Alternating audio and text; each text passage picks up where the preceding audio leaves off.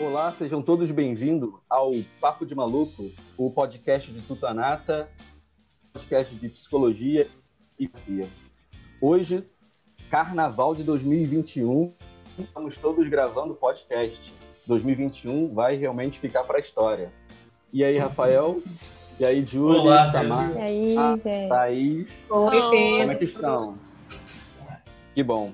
Hoje nós temos uma convidada muito especial, a Juliana Rito Oliveira, que é psicóloga clínica, especialista em psicologia médica pela U E R J, especialista em psico-oncologia da Universidade de Ciências Médicas de Minas Gerais e trabalhou no Estadual de Campanha do Ibirapuera, em São Paulo. Também conhecida como Ju, nossa amiga. Dudu, como é que você está? Seja bem-vindo ao nosso podcast. Olá, gente. Bom, primeiro preciso agradecer, né, pelo convite. Estou muito feliz de fazer parte desse projeto de vocês, um projeto que eu me identifico, né? Falar sobre assuntos tão importantes, tão relevantes, mas de uma maneira tão descontraída e tão acessível também, né? Então, estou muito feliz de fazer parte, de compartilhar ainda mais com vocês, que são amigos, Uh, colegas de profissão que eu tenho tanta admiração. Então, Ju, eu fiquei muito curioso, porque eu tive uma experiência de trabalhar com Covid, mas não no hospital de campanha, mas via telefone pelo Serviço cento e sessenta, que foi para tirar as dúvidas e atender também a população do, do estado do Rio de Janeiro sobre a angústia, medo, E, e também muitos medos de chegar no ambiente, no meio da pandemia, saía de carro, não tinha ninguém na rua, era praticamente dois, três carros que você via. Então, existia ali um medo. Imagina no tal de campanha, esse medo pode ter dupli- duplicado ali. Queria saber como que foi sua experiência pessoal no hospital de campanha é, contra a covid dezenove. É, já começou, acho que essa questão... É... logo quando eu fui convidada, né, para trabalhar lá. Era um desejo meu, eu me propus a isso, eu enviei o currículo, mas quando eu fui chamada, eu tive uma crise de choro, né, e falei, meu Deus, né, que como que eu vou, né, é uma doença e tem minha família, e aí você pensa em outras pessoas, né, você também tem medo. E aí eu resolvi, e no primeiro dia... Até na primeira semana, eu posso dizer, né, era uma insegurança constante, né, como que eu vou me paramentar, como que desparamenta, o medo constante em qualquer coisa que você encostava, é, digitar no computador, então, álcool o tempo inteiro, se policiar, não põe a mão no rosto, não levanta o face shield, não, é, enfim, tantas informações, né, e regras que você tinha que seguir, que você fica com muito medo, inicialmente, eu senti muito medo, né. E aí, aos poucos, você vai entendendo melhor, isso vai passa, passa, acho que fazer parte já do seu dia a dia, né?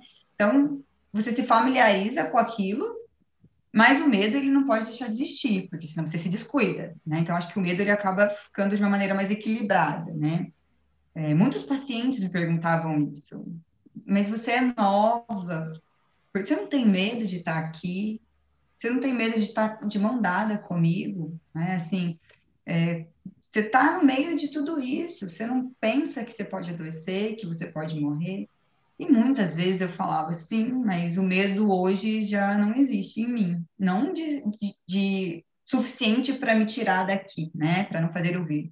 Era um medo de cuidado, né? Mas não um medo de impossibilidade. Né? Então eu dizia para ele, não, eu não sinto medo, porque eu espero... que se um dia acontecer comigo, com algum familiar, que ele possa ter alguém de mão dada também, né? Que ele possa ter alguém ali, uh, que ele possa contar na ausência dessa família, né? No isolamento. Então, foi, foram medos, foram inseguranças diante de tudo, né? Até mesmo se você vai dar conta, né, daquela situação nova para mim como psicóloga, fazer a menor ideia de o que, que ia acontecer, do que que o paciente ia trazer, né? Ninguém tinha tido essa experiência antes, eu não tinha lido nada sobre isso, né? Então, dá um medo tanto da parte profissional quanto da parte pessoal. Ficar cinco meses, acho que até mais eu fiquei sem ver minha família, né? Então, mãe, tá tudo bem, né? Eu tô viva, né? Tá tudo andando. uh, mas não podia ver minha mãe, não podia ver minha avó, não podia encontrar com ninguém, era hospital, casa, casa, hospital. Uh, acho que tudo isso fez com que é, fosse me dando forças, né, assim, para entender. E aí o autocuidado, né, a gente vai ter que contar com psicoterapia, a gente vai ter que contar com outras questões também, né, de suporte pessoal e, consequentemente, um suporte profissional aí. Uh, a minha equipe de psicólogas lá eram cinco psicólogas, uma ficava responsável pela parte de acolhimento profissional e as outras quatro na assistência paciente, né? Então, a gente também se ajudava muito, né? Existiam situações onde uma dizia, eu não consigo estar na U T I, né? Então, a gente se organizava para evitar com que aquela pessoa, né, aquela, é, aquela profissional ficasse na U T I. A gente foi se organizando e se cuidando, né, ao mesmo tempo. Porque foi uh, um, um trabalho difícil, que não só o dinheiro fazia a gente estar ali. O dinheiro é importante, é óbvio, né? Todo mundo precisa se manter. Mas só o dinheiro não fazia você permanecer ali. Foi difícil, foi cansativo, não pelo trabalho só em si, né? Mas um desgaste emocional de estar ali mesmo, diante daquele sofrimento diário. Então, tinha que ter como se fosse um propósito, sabe? Qual que é o objetivo que você está aqui? O que te fira aqui? Continuar vindo, né? E essa pergunta foi fundamental o tempo todo para mim, né? Por que que eu venho? Tem algo além, né? Então, eu precisei me conhecer muito. Com certeza, essa pergunta, ela paira a todo momento. E esse trabalho de equipe, de um apoiar o outro, é, mesmo a experiência que nós tínhamos no um seis zero, como que o trabalho foi essencial? Como que a gente precisava um do outro em alguns momentos, É, seja na supervisão, seja particular, para ter esse apoio, porque cada história que a gente ouvia, e fora isso, familiares também ficavam doentes, familiares das enfermeiras que estavam lá ficavam doentes, e esse apoio era necessário ali, mútuo. Então, uhum. o trabalho em equipe. E detalhe, uma equipe que se encontrou naquele momento do trabalho com um vínculo imediato. Você não hum. tinha um tempo para formar vínculo, porque era um Exatamente. Trabalho temporário. E o vínculo tinha que ser ali. E assim, é, eu falo que essa questão da, de ser tão urgente, né, assim, emergente a situação, de ser uma situação de crise, impôs, que, é, impôs mesmo, assim, que as pessoas se reorganizassem ali de uma maneira muito rápida. A gente sofria com as mesmas situações, não é? A gente estava ali diante de um paciente X, com uma história, né, ali pessoal, e a gente precisa... O sofrimento era tão grande e tão compartilhado entre os profissionais que esse vínculo se estabeleceu muito rapidamente, né? Parecia que a gente estava anos trabalhando junto, né? Foi, assim, sensacional. A gente, no último dia, assim, a gente... Todo mundo ia embora chorando, né? Porque foi muito gostoso estar ali em relação a esse apoio um do outro, né? Acho que ser tão grave fez com que a gente se apoiasse mais, né? O que foi essencial, porque era rápido. Tinha cinco meses para dar conta daquilo, né? Então, depois de uma semana, todo mundo já era meio que amigo, né? Eu falo que eu saí dali não só com colegas de trabalho, mas eu saí com amigos mesmo, né? Justamente. É, tem, a, meus amigos do trabalho lá permanecem... É, até hoje, escrevemos um artigo juntos e, e, e um trabalho que a gente quer dar continuidade. Justamente uhum. isso. Uhum. Muito bom ouvir sua experiência, Ju. Uh, e quais foram os seus maiores desafios atuando de, dentro desse hospital de campanha, Ju? Foram muitos, assim. Eu penso em alguns que eu acho que foram mais intensos, né, para mim, pessoalmente, falando. Uh, a questão do isolamento, né, social, eu acho que foi um ponto uh, bem significativo, assim, de desafio, porque um paciente, quando ele é internado no hospital, ele chega com medo, né, ele chega inseguro, vulnerável, uh, e geralmente ele tem alguém, né, na família que ele pode contar, onde ele vai encontrar um porto seguro ali, né. E na hospital de campanha não era assim, o paciente chegava sozinho, o paciente tinha que permanecer ali sozinho, com pessoas que ele não conhecia, num ambiente totalmente diferente, né, era uma tenda, com uh, uma doença nova, que ninguém sabia muita coisa, porque a gente precisa considerar que o estadual de campanha foi lá em março, né, abril, então pouco se sabia sobre Covid, né, era o início de tudo isso. Uh, então, essa insegurança, eu acho que é, era aumentada, né, intensificada pela ausência dessa família ali, então isso foi um desafio muito grande, né, trabalhar com aquele paciente dentro dessa insegurança de isolamento, né? Então, acredito que sim, isso foi um diferencial, né, que a gente encontra no, no, no caso de Covid, né? E aí a gente vai olhar outros desafios, assim, que foram gigantes, por exemplo, o momento de intubação, né? Quando a gente pensa em intubação, vocês viveram, né, é, nessa parte de hospital, C T I, né, eu acredito que vocês vão entender mais claramente isso que eu vou dizer. Porque quando eu falo de intubação, é um paciente grave, geralmente é uma, é uma forma muito rápida que acontece, o paciente muitas vezes nem se dá conta do que está acontecendo, às vezes não tem nem a consciência ali, né, é numa urgência, emergência mesmo. No caso do Covid, não, né, então a gente vai ter um outro contexto ali. Eram pacientes que estavam deitados no seu leito, desconfortáveis, né, uh, com dificuldade para respirar, e se movimentar, enfim, mas pacientes conscientes, né, pacientes que se sentiam muitas vezes bem naquela, naquele momento. E aí a equipe decidia que seria a melhor opção uma intubação. E aí o médico precisava falar isso para o paciente que estava ali, consciente de tudo que estava acontecendo. Então já começava uma dificuldade ali é, para trabalhar com essa equipe médica de como falar sobre isso, né, com aquele paciente, de como entender também, né, essa decisão de intubar ou não, era algo muito difícil, e como que era para o paciente ouvir, olha, você vai ser intubado, é, e é isso, a gente vai ligar para sua família, então como isso era desafiador, né, estar ali com aquele paciente naquele momento onde ele sabia que ele poderia morrer, né. Então, tinha momentos de despedidas, né? Então, eu penso que um dos fatores uh, mais desafiadores foi pensar nessa situação de intubação com o paciente e com também a equipe de saúde, né? A ausência de família ali também pesava nesse ponto, né? Porque a gente da psicologia não conseguia acolher aquela família, né? O hospital uh, do Ibirapuera, especificamente, era um hospital estadual. Então, a gente não tinha pacientes que eram aqui de São Paulo, né, da cidade próxima, eram pacientes que moravam em cidades distantes, os familiares não podiam vir, existia um risco de contaminação. Então, como acolher, né, esse familiar nesse momento de falar, olha, né, seu pai ele vai ser entubado agora, né? E depois disso, ele vai ser transferido, a gente não vai ter acesso mais a ele, né? Vai ser com outro hospital. Então, tinha essa, essa perda, né, até de vínculo com a gente, com a própria equipe, com o próprio hospital de campanha, para um outro hospital. Tudo isso trazia tanta ansiedade e a gente não conseguia acolher essa família, né? Eram, eram poucos os casos, poucas situações onde a gente tinha um contato por telefone com esse familiar, né?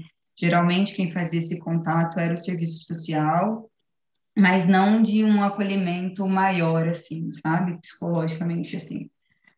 Então, isso também foi um grande desafio, é, ter que lidar mesmo, né, com, com essa ausência de possibilidades que a gente está acostumado no dia a dia de um hospital, né?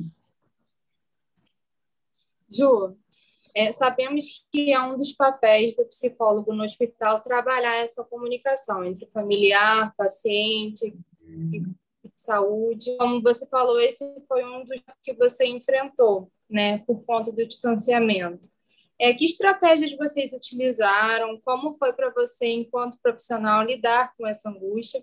Afinal de contas, foi uma dificuldade, né, de fazer valer o seu trabalho naquele espaço. Uhum. A comunicação é, era fundamental e, ao mesmo tempo, com dificuldades, né? É, o paciente ele internado era autorizado que ele ficasse com o celular o tempo todo, então, para a gente tentar promover essa interação com família, né? Ele passasse as informações diretamente, para que o familiar conseguisse acompanhar da maneira possível esse tratamento do paciente. Uh, alguns pacientes não tinham celular, né? A gente precisa também uh, abranger um pouquinho uh, essa questão do cuidado, porque não é todo mundo que vai ter um celular e vai saber mexer com o celular. Existiam idosos com dificuldades, então o serviço social, ele desempenhava essa função também. Eles tinham celulares da instituição e eles faziam essa comunicação paciente-família na ausência dessa tecnologia particular, né, deles.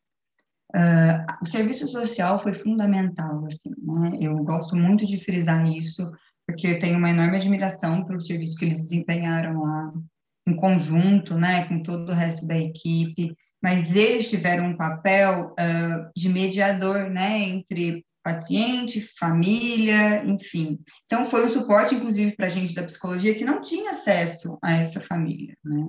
Então, o celular foi a melhor coisa nesse momento do Covid, né? A gente conseguia fazer essa ligação toda. Uh, a equipe médica passava diariamente o boletim médico por WhatsApp, eu ligava, né? Em momentos mais extremos de intubação, o médico ligava para essa família, conversava com essa família, explicava tudo o que ia acontecer. O paciente tinha condições de uh, se despedir daquela família, e essa despedida a gente não vai entender como um fim, mas como em alguns casos um até logo, né, mas que tinha esse momento onde ele poderia pensar o que ele queria fazer, né, então, filha, eu quero que você cuide de não sei quem, né, se acontecer alguma coisa, é, liguei para o meu trabalho, eles vão pagar vocês, enfim, ele conseguia se organizar em relação a isso, né. Então, o celular, sim, foi a melhor forma.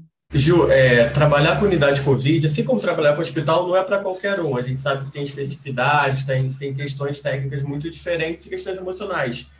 Tem essas diferenças, tanto técnicas quanto emocionais, profissionais, é, mentais. Qual você acha que são os requisitos ou quais que são as especificidades de trabalhar com unidade Covid e unidade hospitalar de maneira geral até? Eu acredito, assim, é, precisava ter um, um conhecimento, não é, sobre o luto. Isso era fundamental, né? Uh, o paciente que estava ali, ele tinha perdas o tempo todo, não é? E a gente precisava uh, entender, trabalhar isso com esses pacientes. Mas além disso, né? Não era raro uh, encontrar paciente ali onde estava internado com Covid, mas vivendo um luto por uma perda de algum familiar com Covid. Né? Isso era algo muito comum, né, de acontecer. Uh, ou ele entrava na internação já tendo perdido algum familiar por Covid, ou durante a internação eh, a família precisava contar que alguém tinha falecido, né? E a gente fazia parte disso, né, de tentar estar presente nessa comunicação da família, né, nessa notícia difícil. Então, era fundamental ter um mínimo ali de conhecimento de luto, né? Como trabalhar eh, essas perdas ali, tanto do adoecimento dele próprio, mas como também da perda de familiares que estavam no mesmo contexto que ele, né? Tinha até uma identificação aí uh, desse paciente com essa família. Poxa, ele morreu de Covid, agora eu tô aqui com Covid. O que, que vai acontecer comigo, né? Então, a gente precisava ter isso muito, um, muito afiado, assim, né? E, além disso, o trabalho em equipe. É, eu não consigo pensar em outra forma de trabalhar ali naquele contexto, tanto no hospital também, né? Mas ali naquele contexto, sem pensar em um trabalho em equipe. E aí a gente pensa em cinco meses de trabalho, né? Como que era entrar para trabalhar num lugar onde ninguém se conhecia, mas todo mundo compartilhava do mesmo sentimento, uh, de preciso fazer algo, né, nesse contexto de Covid. Uh, tenho medo, é, tenho que lidar com o sofrimento daquela outra pessoa que está sofrendo, e a gente não se conhece, mas a gente precisa se entrosar, a gente precisa trabalhar junto, né? Então, como fazer isso, né? Não tinha outra forma, precisava ser junto. O trabalho, ele não acontecia de uma maneira individual, né? Então, assim, a gente trabalhava com a nutrição o tempo todo. Poxa, Ju, o paciente não quer comer, o é, que, que a gente pode fazer, atendimento conjunto, vamos mudar a alimentação dele, porque ele está em prona o tempo todo, ele precisa de uma alimentação leve, o que, que você acha? esse paciente já está com um sofrimento tão grande, coisas estão acontecendo, mas ele está com uma vontade de comer, isso é possível, né? O trabalho com o serviço social foi fantástico, assim, a gente trabalhou muito bem juntos, né? É, a gente deu apoio um ao outro ali o tempo todo para garantir, né, uma assistência desse paciente, dessa família, a equipe médica, a equipe de enfermagem, os técnicos de enfermagem, eles estavam ali o tempo todo com aquele paciente, né? Eles conheciam aquele paciente, eles sabiam das histórias daquele paciente. A gente não funcionava se não tivesse essa integração muito grande da equipe, né? Então, o trabalho da equipe, precisa saber trabalhar em equipe. Você não faz nada sozinho, ainda mais em cinco meses, né? Precisa ter... Uh, instrumentos para lidar com tudo isso, e você não vai ter isso sozinho, você vai ter em conjunto com outras profissões, com outras áreas, né? E aí a parte técnica também, eu acho que é desenvolver justamente essa comunicação, né, e facilitar essa comunicação entre todo mundo que não se conhece, mas que tem que ser aqui e agora, né? Então, um trabalho focal, um trabalho breve, as coisas aconteciam e mudavam muito rápido. Eu vi um paciente de manhã, de tarde já era outro paciente, né, com outro quadro clínico. Então, a gente tinha que aprender a trabalhar de uma maneira breve, focal, dentro de uma questão de urgência e emergência, e facilitar essa comunicação entre todo mundo ali, para a gente ter justamente esse vínculo muito bem estabelecido, para conseguir dar continuidade aí nesse nessa assistência, para que seja, né, uma assistência efetiva, a gente precisava estar bem alinhadinho, assim, né? Ju, eu fico pensando, assim, você falando de, do, do trabalho em equipe, a gente viu nesse último ano que a procura por psicólogo, né, para começar esse processo terapêutico, ela aumentou no geral, e... Hum. Ele ganhou, o psicólogo ganhou um protagonismo muito interessante dentro da equipe de saúde, equipe hospitalar, inclusive, né? E, assim, ele já está incluído na equipe do hospital há muito tempo, né? Desde que começou a se pensar aí política de humanização. Mas você acha que a experiência que a gente teve agora com o Covid vai fazer com que isso seja levado mais a sério ainda? Porque, mesmo assim, a gente ainda vê algumas equipes que o hospital tem um psicólogo só para o hospital inteiro... Enfim, você acha que muda um pouco a importância desse profissional dentro da equipe, dentro, no hospital? Eu espero que sim, né? Eu, eu, eu penso que eu tenho um duplo sentimento em relação a, a isso, né? Eu tenho esperança que sim, né? Que isso é, se transforme, que a gente é, passe a ocupar o espaço de importância que, de fato, a gente tem, né? Dentro do hospital. Mas, ao mesmo tempo... que eu espero, né, que, que isso aconteça de uma me- melhor maneira, né, eu penso que o sofrimento das pessoas já existia, né, a gente já fazia esse trabalho antes, né? Talvez com o Covid esse sofrimento tenha ficado mais ilustrativo, mais claro, né, é, de uma maneira até mais agressiva, então vamos precisar do psicólogo, mas isso já Isso já acontecia, né? Quantos pacientes são internados em situações graves? Quantos pacientes têm diagnóstico grave e que demandam uma mudança numa rotina, não só dele, mas de uma família, uma organização, né? Diante de tudo isso, a gente pode pensar em diagnósticos crônicos, a gente pode pensar em tantos fatores, né? Um paciente com diagnóstico de câncer, um paciente com diagnóstico de encefalopatia anóxica, enfim, casos tão extremos e graves, e a gente já fazia esse trabalho há muito tempo, né? A gente já estava ali é, agindo, atuando, né, nesse sofrimento, é, minimizando o sofrimento, promovendo qualidade de vida, e a gente não tinha esse olhar todo, né? A gente sabe do desafio que é esse reconhecimento da nossa profissão nessa área, né? Então, eu fico muito dividida, que ao mesmo tempo que eu espero que essa visibilidade toda do Covid eh, nos permita ocupar esse espaço uh, com maior reconhecimento, ao mesmo tempo eu percebo que isso a gente já fazia e a gente não tinha esse reconhecimento ainda, né? Não acho que Covid implica maior sofrimento do que outros adoecimentos, né? O adoecimento, ele é muito particular, ele é muito subjetivo, uh, Então, eu fico um pouco dividida, né? O quanto que isso aconteceu, mas de uma maneira muito aguda ali, porque precisou, e temo que a gente seja esquecido novamente como antes, né? A gente sempre fez parte, a gente sempre promoveu muita coisa é, dentro de situações graves como o Covid, mas a gente nunca teve esse olhar tão ampliado, assim, né? Do outro para a gente. Então, eu fico meio dividida. Eu espero que sim, né? Eu mantenho a esperança de que a gente ganhe aí é, mais espaço, né? Mais reconhecimento para a gente poder trabalhar mais. Muito bem, Ju. Muito pertinente tuas palavras e... Realmente, o psicólogo, ele sempre teve um trabalho dentro do hospital, né? Só uhum. que hoje tem uma visibilidade... Visi...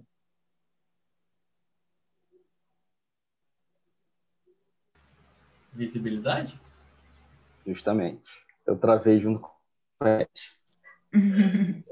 maior. E aí, é... acredito também que a Covid não é um sofrimento do que qualquer outra doença. Sim, acho que até a questão da, daquele verbo, né, que a Marielme falou, que eu até citei anteriormente, de agudizar, serve inclusive para isso, né? O quanto que uh, agora ficou mais aparente, coisas que já, que já existiam anteriormente, né? Então, eu fico meio dividida, mas eu mantenho essa esperança, né? Eu acho que com o tempo uh, possa... mudar, né? Que a gente possa ocupar melhor isso, ter uh, mais vagas, né? Inclusive, porque a gente, como você disse, Júlia, a gente precisa se desdobrar, né? Para atender um hospital todo, porque são dois psicólogos, um psicólogo, né? Enfim. Então, eu espero, espero que sim, mas eu tenho um certo receio em relação a isso mesmo. Ju, é, além de agradecer, né, a sua presença aqui, nós gostaríamos também de te parabenizar pela sua atuação, né, uma atuação tão importante num momento tão difícil, né, que foi a pandemia, e você estava lá bravamente, né, representando a nossa classe. Parabéns por isso. E quem quiser te acessar, quais são as suas redes sociais, e-mail, Insta, quer deixar aqui? Primeiro, eu queria agradecer, né, a oportunidade uh, de poder compartilhar um pouquinho com vocês dessa minha experiência, dessa minha vivência. Uh, é muito gostoso, né, poder atuar, mas saber que você não está atuando sozinho quando você consegue dividir, compartilhar isso com outros psicólogos, com outras pessoas, né? Então, eu agradeço muito por poder participar desse projeto de vocês. Uh, meu Instagram é ju underline rito, podem me seguir lá também. A gente quer muito agradecer a presença, né? Você pôde contribuir demais, não só para nós aqui do Papo de Maluco, mas acredito para muitos psicólogos que escutam é, esse podcast, e foi muito claro, muito direto tudo aquilo que você colocou para nós. Muito obrigado. E todos aqueles que nos ouvem, quiser fazer algum comentário, pode fazer no YouTube, pode entrar no Instagram, que é o Tutanata, e entrar nas nossas redes sociais, do Rafael, da Júlia, da Thaís, da Samara, da Ju, e vamos continuar esse papo também na nossa rede social. Venha estar conosco. E se tiver alguma sugestão, coloque lá, que a gente traz também para o Papo de Maluco. Um abraço a todos e um bom carnaval.